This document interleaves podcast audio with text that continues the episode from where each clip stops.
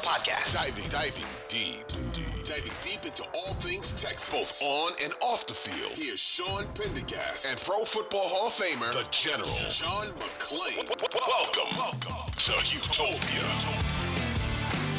Um, so, John, let's get to our four stock up and four stock down, and let's go drink some eggnog and celebrate Christmas here. Um, let's start with the stock up, and as always, the floor is yours.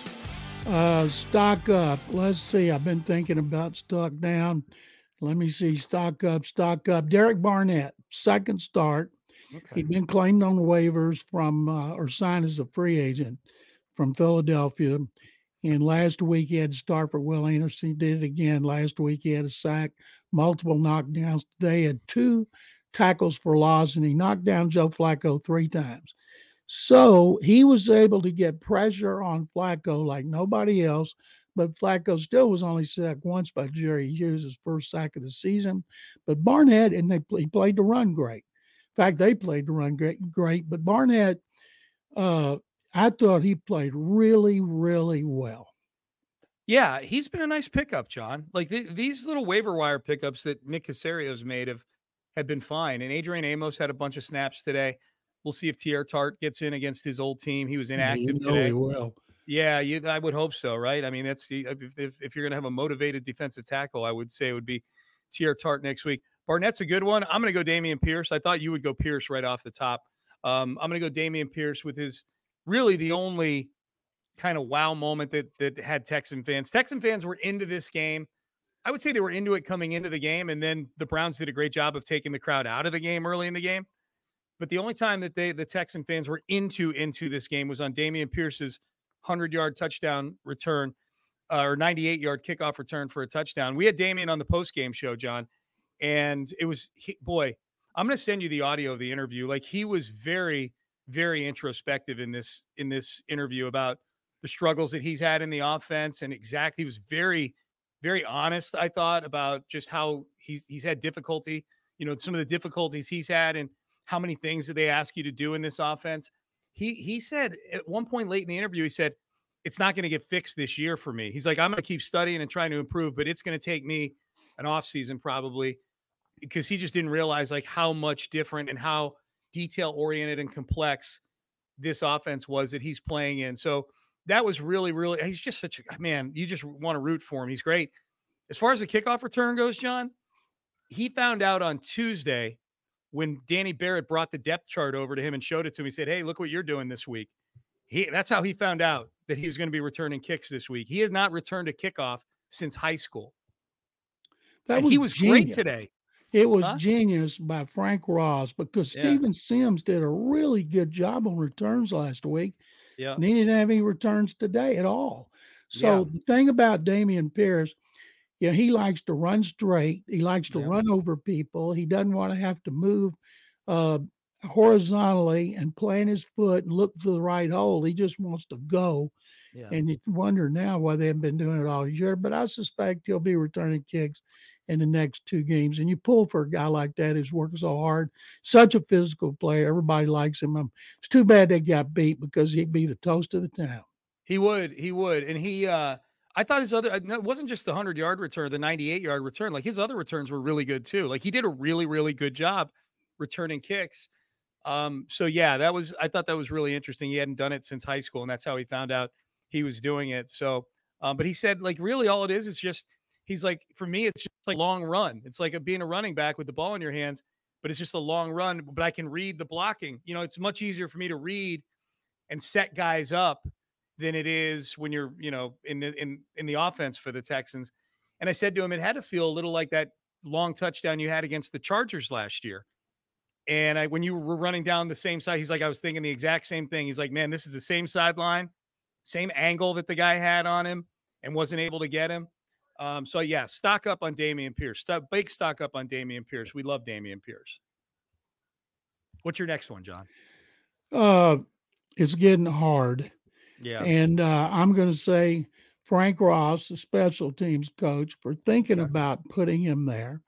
And he has to run everything, of course, by uh, DeMeco Ryans. But besides the touchdown, Cam Johnston had another really good game. The offense and defense were terrible, but the special teams were good. Best thing they had going for them. Frank's one of the best in the NFL. And you notice I took Frank instead of Jon Weeks, so you could take every week.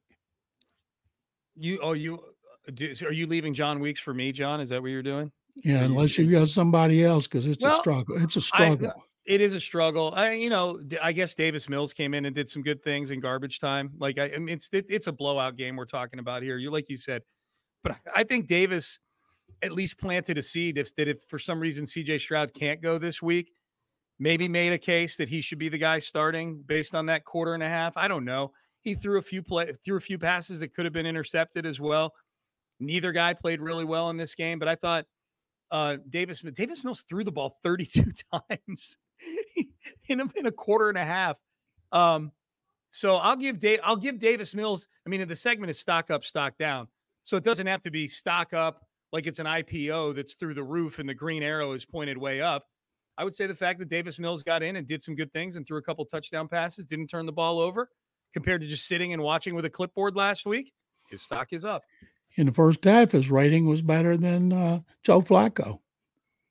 He was one of was one he, for five yards. His was 87. Flacco's was like 84. Yeah. Okay. Well, you just completely discounted the uh, the validity of the passer rating statistic right there. Good job.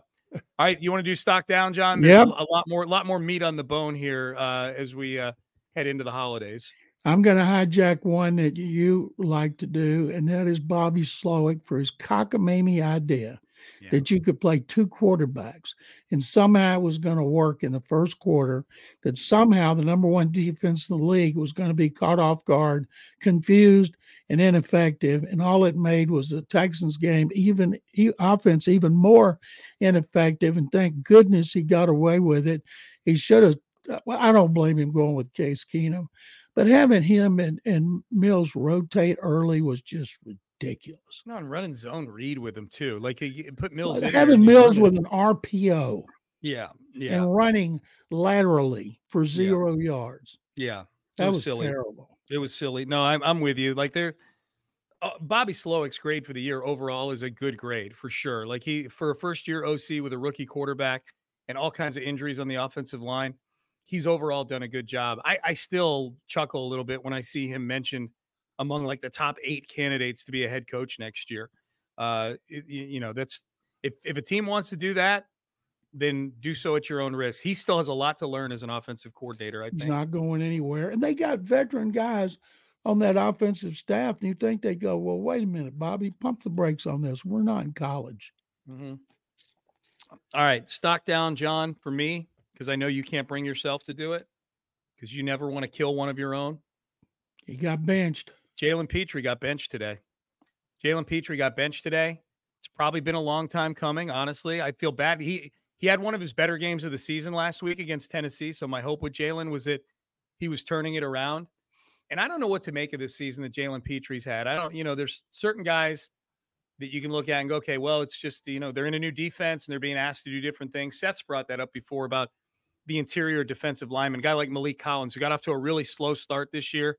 But in the second half of the season, he's really picked it up. And Seth's pointed out, like, look, he's being asked to run a whole new playbook this year defensively with what DeMeco asks his D lineman to do compared to what Lovie Smith asks his defensive lineman to do. I'm guessing there's some of that going on in the secondary as well. But Jalen Pitre looks out of sorts. Um, DeMeco kind of, I know you know this, you were at the press conference, kind of sloughed it off when he was asked about Jalen Pitre getting benched. You know, no, we just had guys in a rotation. You had no Jimmy Ward, you had Adrian Amos and DeAndre Houston Carson out there, and you had your one of your defensive captains, who the GM said two weeks ago on my show, we'll take a thousand of him on the defense. You had him on the bench. He was benched. John, how do you think Jalen Pitre responds to this? Well, I know he feels terrible about it because he knows how he's playing. People tried to pick him up and trying to boost his confidence. So I would imagine whatever it is they want him to do because he's coachable and he's not stupid that whatever it is they're coaching him to do, he just hadn't done. It's not because he's trying to do things they don't want. They say just just do your job. And sometimes when you ask guys to do things they're not capable of doing physically, that's bad coaching. Maybe this one's mental, that he's not doing what he should be doing mentally. But for him to get pulled, like you said, with Ward out, two of their defensive captains were not in the secondary and they're playing uh, uh, two guys off the street. Yeah. I like it, John. I like that DeMeco's not afraid to sit a guy down. Like, yeah, you know, that's this is where uh the parallels between the Rockets and the Texans, which I think there are several with with the trajectory of their teams over the last few years and some of the things that have happened. You know, the bottoming out because the star player asked for a trade three years ago, Harden and Watson, and then they bottom out and they accumulate draft picks and they draft a bunch of young guys. And I think there's a lot to be said about comparing Ime Udoka to DeMeco Ryans in terms of the respect level each of them has within their respective leagues. Um, with the way that they, I think that they, I, I, think they they instill discipline in their team. They do. They like to think that they do. Um, and I think you look at a parallel like Jalen Green for the Rockets getting benched last night. He he he got eh, with six minutes to go in the third quarter. He never came back in the game. A close game that the Rockets won against the Pelicans. And I think you look at Jalen P- Jalen Pitre's kind of the Jalen Green in this situation. I think they're both of them are great examples of head coaches who are like, yeah, I, you know what? I really don't care that everybody named him a captain and we think he's one of the star, the young star safeties in the league. He's not doing his job. Similarly, Udoka is like, yeah, I don't really care. We drafted him with the second overall pick three years ago. He, we're a worse team when he's on the floor. We are a worse secondary when Jalen Pitre is in there. Um, I hope they both pull, you know, kind of pull things out of the nosedive here. Both guys do. Um, but the Texans are going to need Jalen Pitre. They need, they're going to need last last I say last year's version like he was a Pro Bowler or something, but he's better last year than he is this year. He made a bunch sure. of interceptions. He missed some tackles, but he was much better, as you just yeah. said. And they need him to play that way these next two games. Yep. Who's your next one, John? The corners. All the corners were beaten by Amari Cooper and that would be Desmond ever? King the second, and Steven Nelson and Derek Stingley Jr. Even though Stingley had an interception, he got beat for a touchdown. Cooper just wore them out. And it wasn't like he made these diving interceptions, but he was covered, and Flacco put the ball to him perfectly. Yeah. But all three corners, I would just say the Texans corners who've been playing really, really well. And most of the blame for passing down the field was on the safeties, but corners out to rebound against the Titans. Yeah, for sure. Don't leave D'Angelo Ross out of it, John. He's the one that got burned Ooh. for the 59 yards. Well, he shouldn't even have been covering Amari Cooper. What in the world Just was that? Him, him with man coverage, D'Angelo yeah. Ross stuttering and stumbling, bumbling and stumbling down the sideline. Got a pass interference. I don't blame him. him because he's not. He shouldn't have been in that situation. I agree with you. It looked funny. Like he looked like he didn't belong out there. Yes, he did. Yep. Um, all right, last one look, if we're going to praise him last week when he leads him to a win, we gotta we gotta put him in stock down because his stock definitely went down today. The legend of Case Keenum goes down today. 48 mm. yards passing at the half, um, an interception basically because he's short in the first half, and then a bad one that he just threw up for grabs in the second half. Couldn't get anything going. John, he was doing he was doing things in this game that where I it had me saying to Seth, I'm looking at him, I'm like, that's 2013 case right there. Like the one where he ran backwards because there's pressure coming into his face and he starts running straight backwards. I'm like, that stuff he was doing in the Kansas City game his rookie year in his first start when they just started blitzing him like crazy. Um, bad day, bad, bad day for Case Keenum today. His rating was 31.6. Brutal, brutal. His, his, his rating, his QBR or his passer rating? No, I never paid attention to QBR. Go by okay, so just passer rating. Passer you know rating, he was thirty-one point six. Okay, if you go 0 for 1, if you just throw a ball into the ground, your passer rating's 39.8. So he was below the he was below the line of where he would have been better off just spiking the ball. If he just gone one for one for five yards like uh, Davis Mills in the first Davis half, Mills his rating would have been in the 80s. Yeah, that's right. That's right. Come on, step it up, Case.